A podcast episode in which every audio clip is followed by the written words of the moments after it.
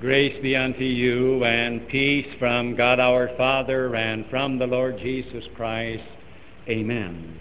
Let us hear the Word of God as we find it written in the book of the Acts of the Apostles, reading there in the first chapter, especially the ninth verse. And when he had spoken these things, while they beheld, he was taken up, and a cloud received him out of their sight. And now may the words of my mouth and the meditations of our hearts be acceptable in thy sight, O Lord, our strength and our Redeemer. Amen. Good morning, dear friends in Christ Jesus. And it is a good morning, isn't it? It's a beautiful morning. And I hope that all of us are thankful to God for the privilege on this Sunday to come into His house and to worship Him. This morning, friends, we are going to celebrate the festival of the Ascension. You and I know that Christ died on Good Friday. Three days later, on Easter, he arose from the dead. Forty days after Easter, he ascended into heaven. He went back home. Now, if you look on your calendar, you know that the festival of the Ascension is this coming Thursday, but we are going to celebrate that festival of his going home today. And also today at Emmanuel, this is recommitment Sunday for all of us who have previously committed ourselves to Christ as our Savior. And it's also commitment Sunday for some who have never previously in their lives surrendered to Jesus Christ. The text that I just read tells about the ascension story. Jesus arose, we know, on Easter, and in that 40 day period, he made a number of appearances in order to convince his followers that he was alive, that he was the Savior. You recall that even on Easter Sunday, he appeared to Mary Magdalene and to the other women. He made an appearance to Peter, the two men on the way to Emmaus that afternoon, the disciples behind locked doors that night when Thomas was not there. The following Sunday night, he appeared again when Thomas was there and saw him alive. There was an appearance up in Galilee on the Sea of Galilee when he appeared to seven of the disciples when he reinstated Peter, you remember. And then there was that appearance on the mountaintop in Galilee when there were about 500 of the brethren and the disciples there, and he gave the great missionary command. We are told that he appeared to his brother James, and then on the 40th day after Easter, then he appeared to the eleven. He met them in Jerusalem, and as he met with them, he talked to them about the kingdom of God. And they had a lot of questions they wanted to ask him. They said, Lord, are you at this time going to restore the kingdom to Israel? And he told them that was God's authority. And he said, Now I want you to stay here in Jerusalem until, he says, I send the Holy Spirit. And then I want you to be my witnesses in Jerusalem and in Judea and in Samaria and to the farthest ends of the earth. And it must have been quite a walk when the eleven walked with Jesus and they crossed the brook Kedron.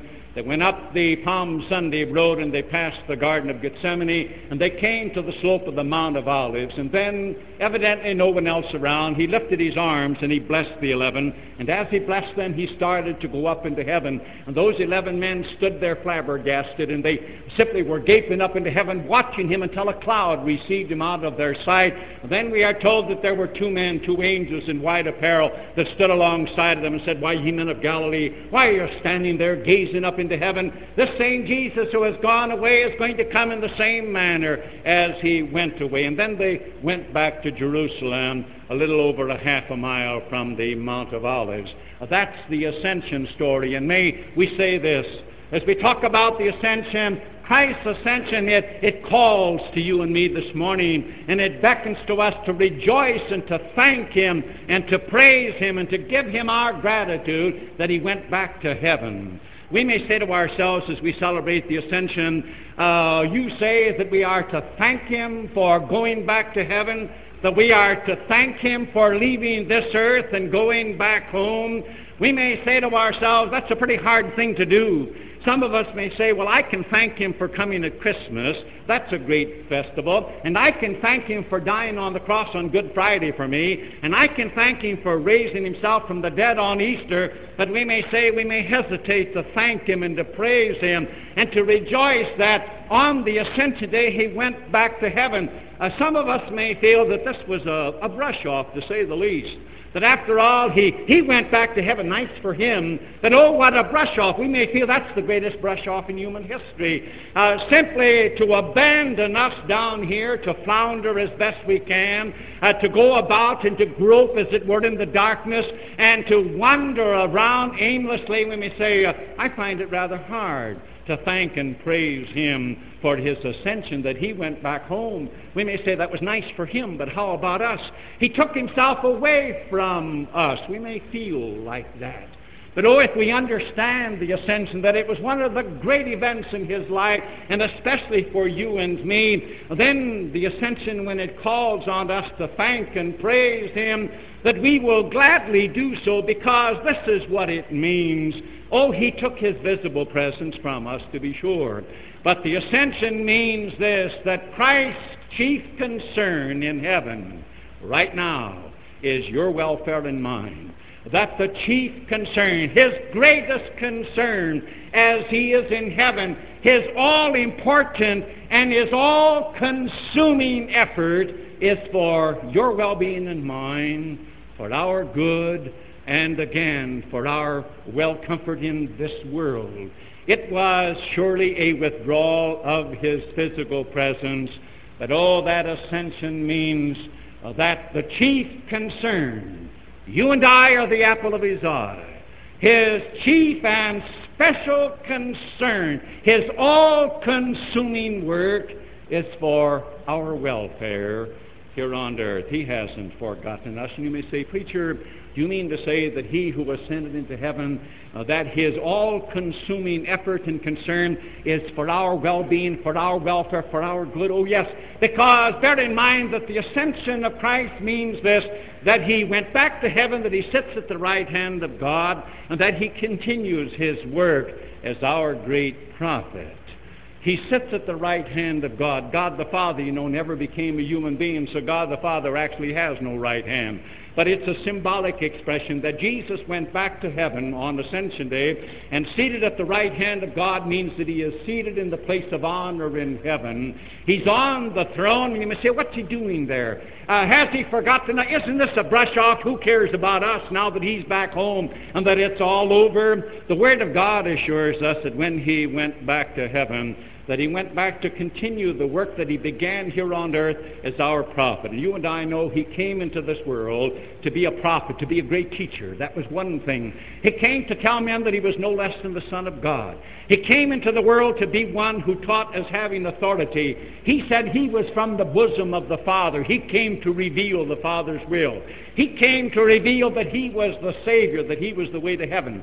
Remember in the upper room when He told the disciples the night before His death that He was going away, and He said, And you know where I'm going, and you know the way. And remember, it was Thomas that said, Lord, we don't know where you're going, and we don't know the way. And Jesus says, Thomas, you mean I've been with you so long, and you don't know where I'm going, and you don't know the way? And then Jesus, the great teacher, says, Thomas, I am the way, the truth, and the life. He said, I am the way to heaven. I am the Savior. You are saved through faith in me. And then he went back to heaven to continue it. You may say, what is he doing at the right hand of God for us, and what has he done as our great prophet?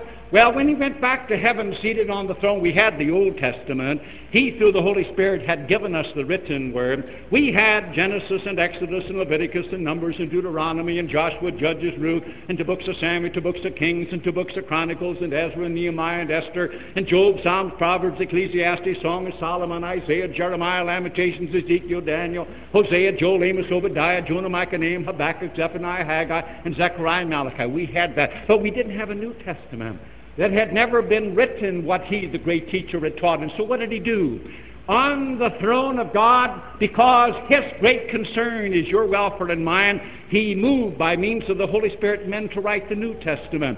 And he gave it to us. And that's why we have Matthew, Mark, Luke, and John, and Acts, and Romans, and 1st and 2nd Corinthians, and Galatians, and Ephesians, Philippians, and Colossians, and 1st and 2nd Thessalonians, and 1st and 2nd Timothy, and Titus, and Philemon, and Hebrews, and James, and 1st and 2nd Peter, 1st and 2nd, 3rd John, and Jude, and Revelation. He did that for us. And again, not only did he give us the New Testament, writing it down so that we would have a record and we would have his truth, but he is doing something monumental in this 20th century. I read from the King James Version of 1611, but I wonder how many of us realize that on the throne of grace, Christ, who has ascended into heaven, is doing something marvelous. We are having translations of the Bible today that no other generation has ever seen, and they're monumental. Again, the Revised Standard Version has come. There's J.B. Phillips's translation. There's Good News for Modern Man. Uh, there is Norlie's translation. There is Dr. Beck's translation. There is the Jerusalem Bible. There is the New English Bible. And then again, there is also the New American Bible that just came out. He on the throne, eternally concerned about you and me, is giving us His Word.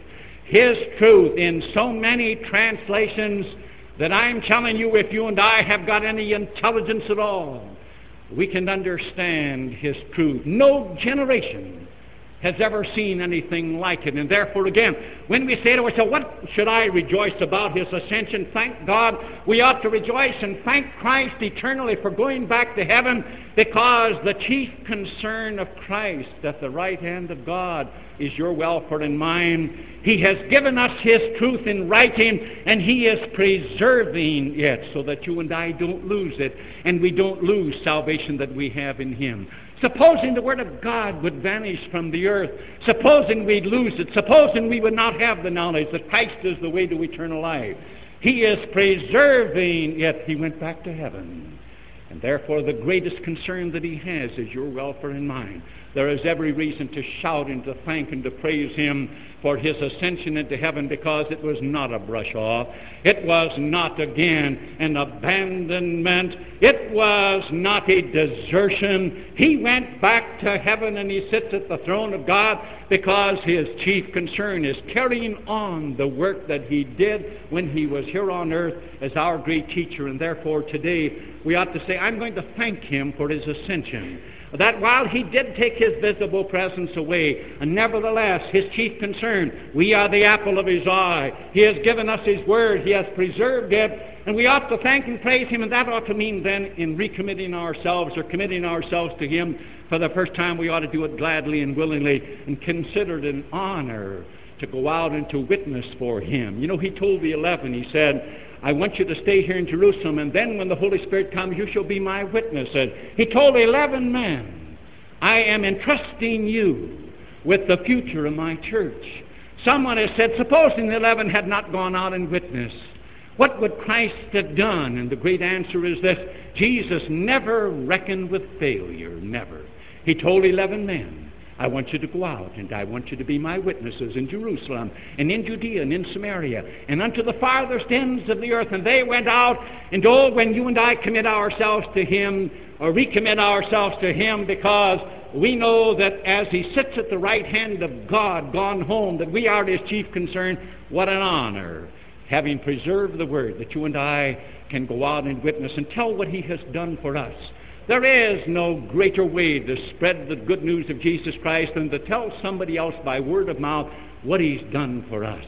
To say that in Him I have found the forgiveness of my sins. In Him I have found peace with God. In Him I have found eternal life. And in Him I have found that life effervesces, that there's a joy in living. And when you can tell somebody else about that, Oh, the joy that comes into your life and mine, that we have helped someone, that we have been the means whereby someone has been rescued from eternal darkness to the joy of eternal life in Jesus Christ. This is what it ought to mean. As we celebrate the festival of the Ascension, we say to ourselves, Ascension calls to us to thank Christ, to praise His name, to give Him our gratitude because He went back home and uh, we may say, oh, this, this looks like a brush off to me. This looks like, again, that he has abandoned us and uh, we just have to grope here as best we can.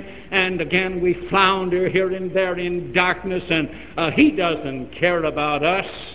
But oh, what thankfulness we ought to have that the ascension, it's a great act in his life because he went back not to forget us, he went back, we are assured of this, in the second place, he went back to continue his work as our great high priest. You know, he came as our high priest, not only as a prophet, the high priest of the Old Testament to remember, he took the blood of lambs and he sprinkled it on the mercy seat for the sins of the people. Christ came into the world also to sprinkle blood, but it was his own. As Isaiah said, he was the lamb that was led to the slaughter. He became the high priest and also the sacrifice. He came into the world and he went to Calvary's cross, didn't he? As the God man born of the Virgin Mary on the cross, he bore our guilt and our punishment because he was God and man. And he merited a 100% righteousness for you and me and for all men. This was the great task that was his as, again, our great high priest. And then on Ascension Day, 40 days after his resurrection, he went back home to continue that work. You and I may say, What's he doing for me at the right hand of God right now? The Word of God says He makes eternal intercession for you and me. In simple language, that means that He pleads eternally without one gap of a billionth of a second for you and me.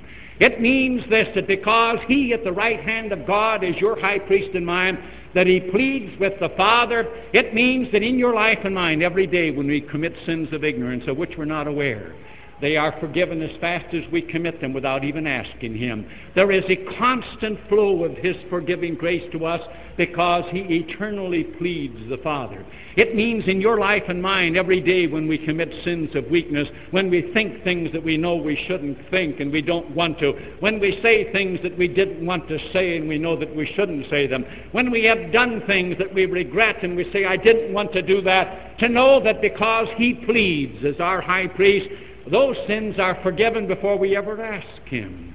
You and I may not get around to asking for the forgiveness of sins until the night when we go to bed. But every sin of weakness in your life and mine up until that moment is forgiven before we've asked Him because it's like Niagara Falls. There is a constant flow of His forgiving grace because He pleads without an interruption of a billionth of a second for you and me. He pleads to the Father. And not only that, but he, again, there's constant strength in every temptation. He assures you and me that no temptation will ever come to sin, to again, to go out of grace. But what he says here is strength to bear. And also, if you and I should deliberately sin and persist in sin, he assures you and me that he pleads the Father, give him time to repent. Oh, what would it be if when we deliberately sinned that he would come in with judgment and damn our soul immediately? Oh, again, the patience, it's inexhaustible on his part, isn't it? How long he puts up with us when we deliberately sin, pleading the Father to give us patience and time. And therefore, again, how we ought to rejoice and thank God for the ascension. Yes, he took his physical appearance away from us, but oh God, he sits on the throne, and you and I are the apple of his eye. His great concern, his all consuming concern is our welfare because again, he does everything as our high priest that he could do to keep you and me in grace in a saved state until the day of our death. There isn't anything that he doesn't do because he pleads incessantly. And oh, that's what ascension means. He hasn't caused you and me to be brushed off. We aren't here floundering alone, not at all.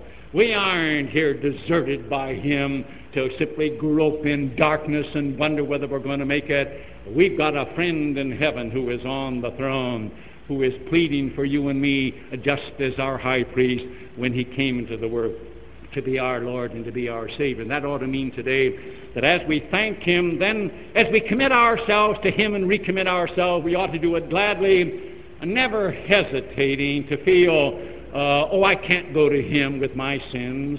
Uh, he's on the throne of grace. He's at the right hand of God. He'd never understand my situation. You know, there's one thing about the ascension that sometimes you and I forget. Remember when he died on the cross on Good Friday at 3 o'clock? He went to heaven with his spirit, he as the spirit, but his body stayed here and they buried it, remember?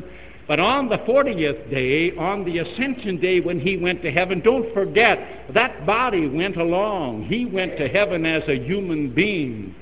And sometimes we forget that and we miss the comfort of that.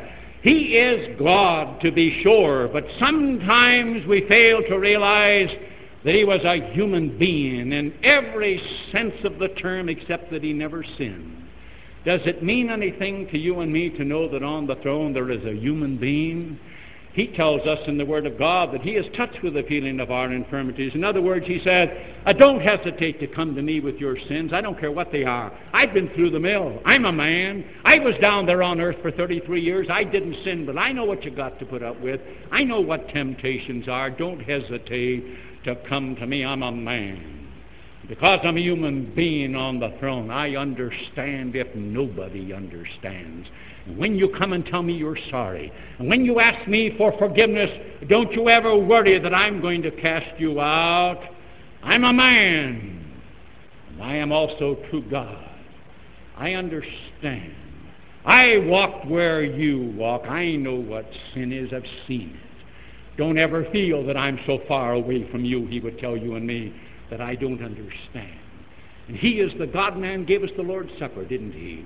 He says, and to assure you that I understand that when you come and you confess your sins and you ask me for forgiveness and you surrender to me, I've given you my body and my blood in connection with bread and wine. It was my body and my blood, he tells you and me, that brought forgiveness of sins, that delivers you from hell, and that gives you eternal life. And in my sacrament, I give you bread and wine, which give you my body and blood, and it brings with you those three blessings. You are forgiven, you're saved from hell, Eternal life is yours, and you've got an external seal. Just as sure as you saw the bread and wine and you received it and you ate it and you drank it, Jesus says, I'm a man on the throne. This is comfort for your weak faith. You are forgiven. I don't care what your sins have been. You are delivered from hell. You are saved. I give you the visible evidence, the guarantee, the bread and the wine. What greater thing could he do? This is what ascension means. We say to ourselves as we celebrate the ascension, well, it looks like a big brush off. It looks like uh, he went to heaven. Nice for him. But oh, we're left here groping and we're wandering in the dark. And again, we say to ourselves, well, he has abandoned us. Oh, no, he's taken his visible presence. But we are also assured that it means that he sits at the right hand of God and he is still continuing to be king for us. Oh, when he came down to earth, he not only came to be a prophet, he not only came to be our high priest, but he came to be a king. And of course, Pontius Pilate looked at him, and being a Roman, Pontius Pilate looked at him, and they called him a king. And Pontius Pilate said, He's a king, oh boy. And Pontius Pilate, you know, he had his soldiers put a robe on him, and they pleated a crown of thorns, and they yanked it on his head, and they beat it on his head, and he was there all bloody. And Pilate had had him scourged, and they put a reed, and they laughed, and they spit in his face, and they really had a big time. And uh, this is a king. Oh, yeah, Pilate. Oh, he snickered in his said, um, You are a king. But oh, you know, Jesus said, Yes, I am. Yes, I am. I am a king, Pontius Pilate. I may not look like one, but I'm a king. He didn't look like one. No, Pilate laughed at him, cynically scorned him. But he said, My kingdom is not of this earth. He said, But I came to be a king. And he established a wonderful kingdom, didn't he? A kingdom that knows no barriers and no bounds, a kingdom for the saved. And then he went back to heaven. And he, again, his greatest concern is your welfare and mine. He continues as a king. And you and I may say, now, wait a minute, preacher. Do you mean to tell me that Christ is still king and that he's ruling this world? Uh, they said, that's nice stuff to tell us in church, but uh, it sure doesn't look like Christ is ruling this world. It looks like it's way beyond him. And may I say, I mean to tell you just exactly that, that this God man still is ruling the world. He's got the upper hand. You may say, well, how do you prove it, preacher?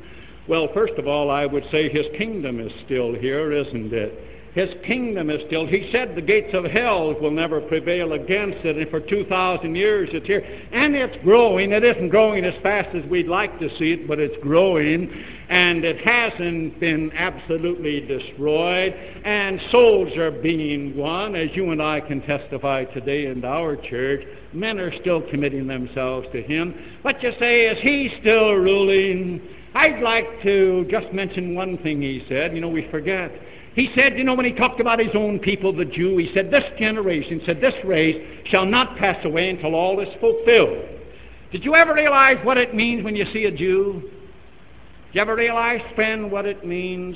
You know, by every rule of history, there shouldn't be a Jew alive, a little small race of insignificant people, and you still got the Jew. You remember when God called Abraham to be the father of a Jewish nation, and God said, Abraham, he said, if you will go where I sent, said, I will make of you a great nation. And he said, and I will bless them that bless you, and I will curse them that curse you.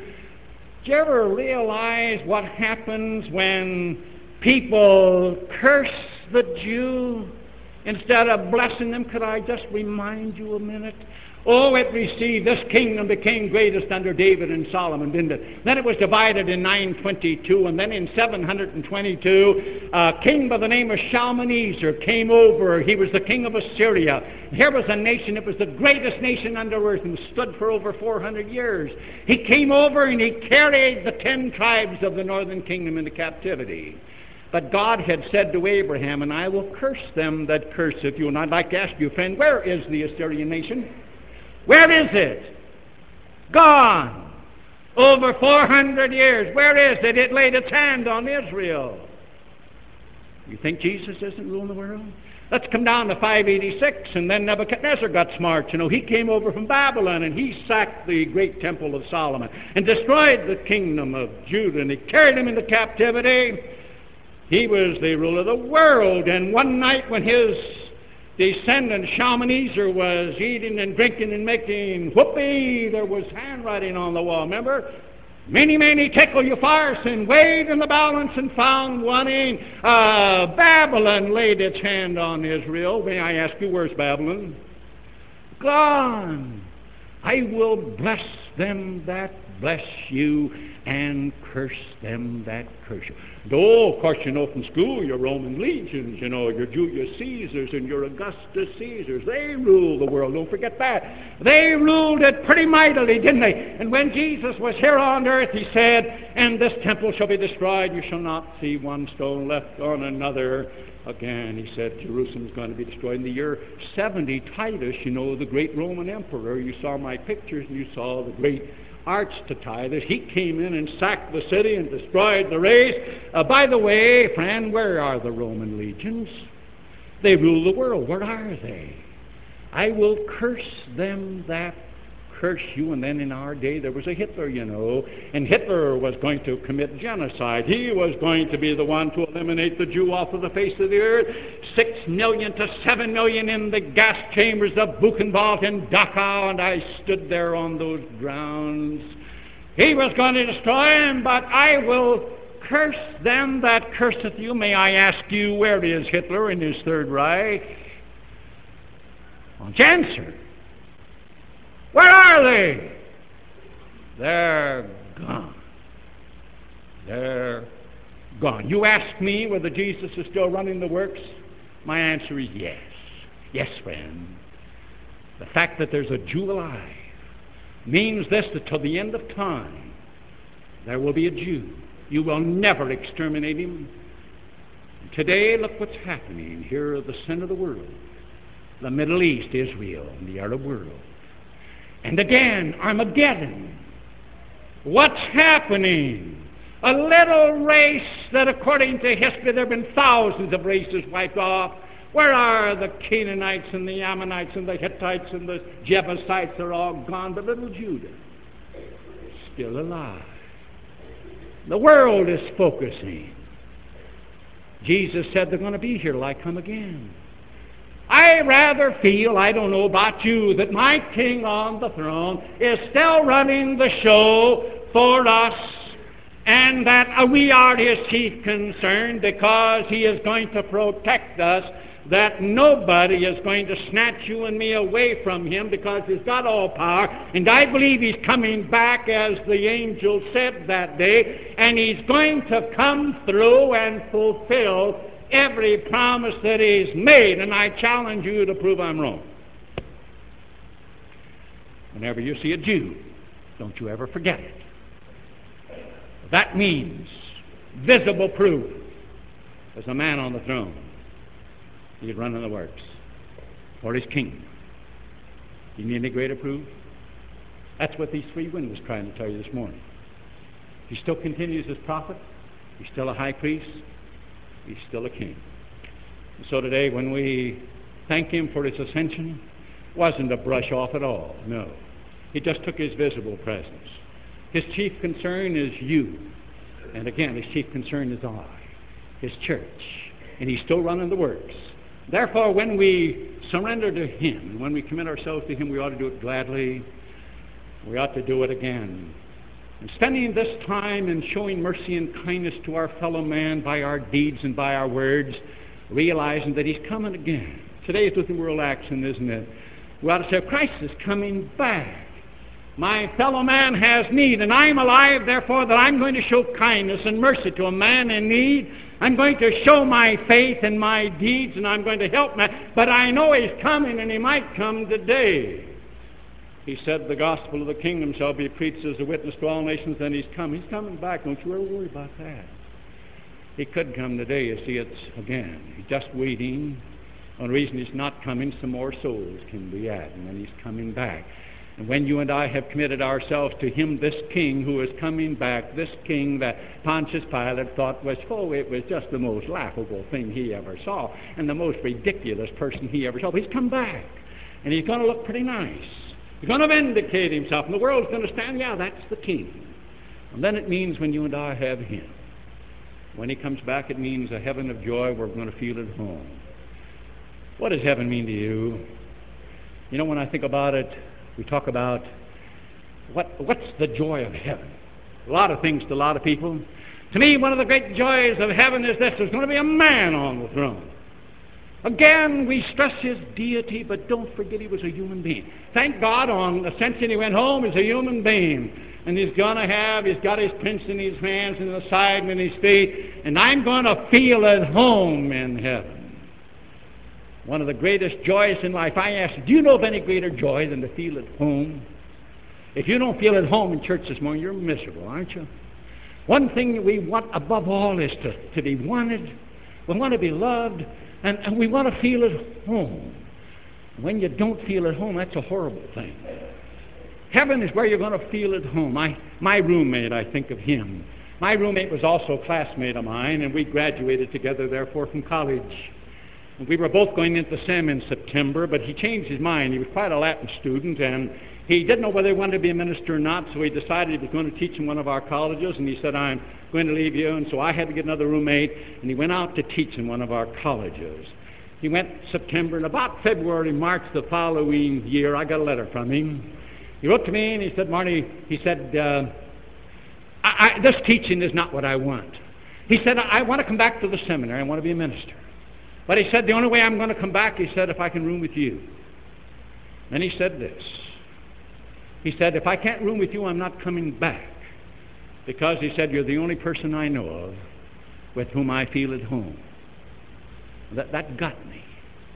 The only person that made him feel at home. He was staking his life in the ministry, whether I'd take him back as a roommate. Says, the only person that I can feel at home with is you. It made me feel good and made me feel humble. And I wrote back to him immediately and I said, You come on, I'll room with you. And he's in the ministry today. It's horrible. My last trip up to Minneapolis to the church headquarters, I didn't feel at home. I felt miserable. I came home depressed. It's a horrible feeling. But I know this in heaven. When my Lord comes, I'm going to feel at home. There won't be a billionth of a second when you and I won't feel wanted. And we won't feel at home. But He, with the apple of His eye, not one moment in all eternity, but we won't say, Oh, how wonderful it is to be here. This is what it means Oh, let's surrender and resurrender today. It's a privilege if we can walk the glory road. We know in heaven we're going to feel at home. Oh, God, that's heaven.